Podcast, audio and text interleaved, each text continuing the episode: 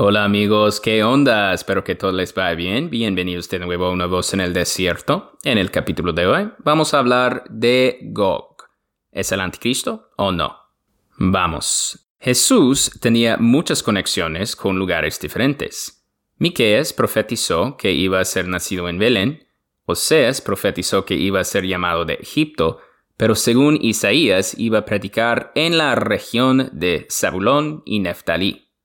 Aunque todo eso debería haber confundido a los maestros judíos, Jesús cumplió todos estos requisitos. Nació en Belén, pero se mudó a Egipto como un niño para evitar la persecución de Herodes.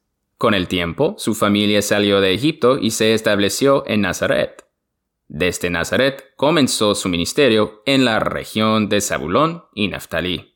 Como el Cristo verdadero, el anticristo tiene muchas conexiones con varios lugares. Por ejemplo, Ezequiel 38, 2 presenta al anticristo como el gobernante eslavo de Rusia en los últimos días. Gog es de Magog y el gobernante de Mesec y Tubal.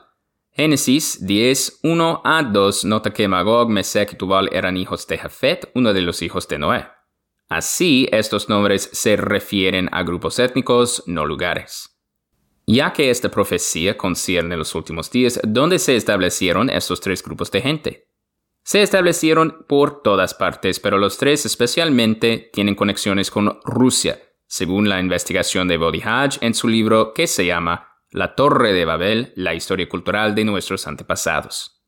¿Cómo sabemos que Gog es el anticristo? En Ezequiel 38, 17, el Señor dijo que sus siervos, los profetas de Israel, profetizaron que Gog atacaría a Israel en los últimos días. Sin duda, los profetas hablaron del anticristo. Ezequiel 38 describe cómo Gog dirige una coalición multinacional que invade Israel mientras los israelíes viven con una falsa sensación de seguridad. Al principio esta invasión va a tener éxito, pero a la hora señalada el Señor lo destruye. Después de la derrota de Gog en la batalla de Armagedón, hay un terremoto grande. Ezequiel 38, 19 a 20 y Apocalipsis 16, 16 a 20 describen este evento. Asimismo, Ezequiel 39, 17 a 20 y Apocalipsis 19, 17 a 21 nos dicen que hay un gran banquete para las aves. Es claro que Gog y el anticristo son el mismo hombre.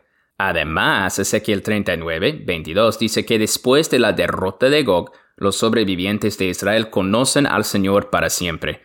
Ezequiel 39, 6 a 8 agrega que el nombre de Dios ya no se profana. A pesar de eso, algunas personas creen que Gog y el anticristo no pueden ser la misma persona.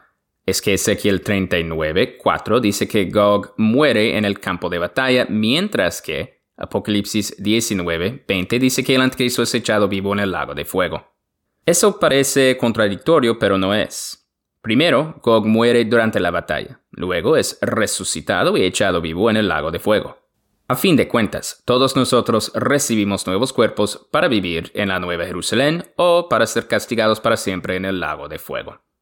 Y hasta aquí llegamos amigos, muchas gracias por escuchar como siempre y que Dios los bendiga.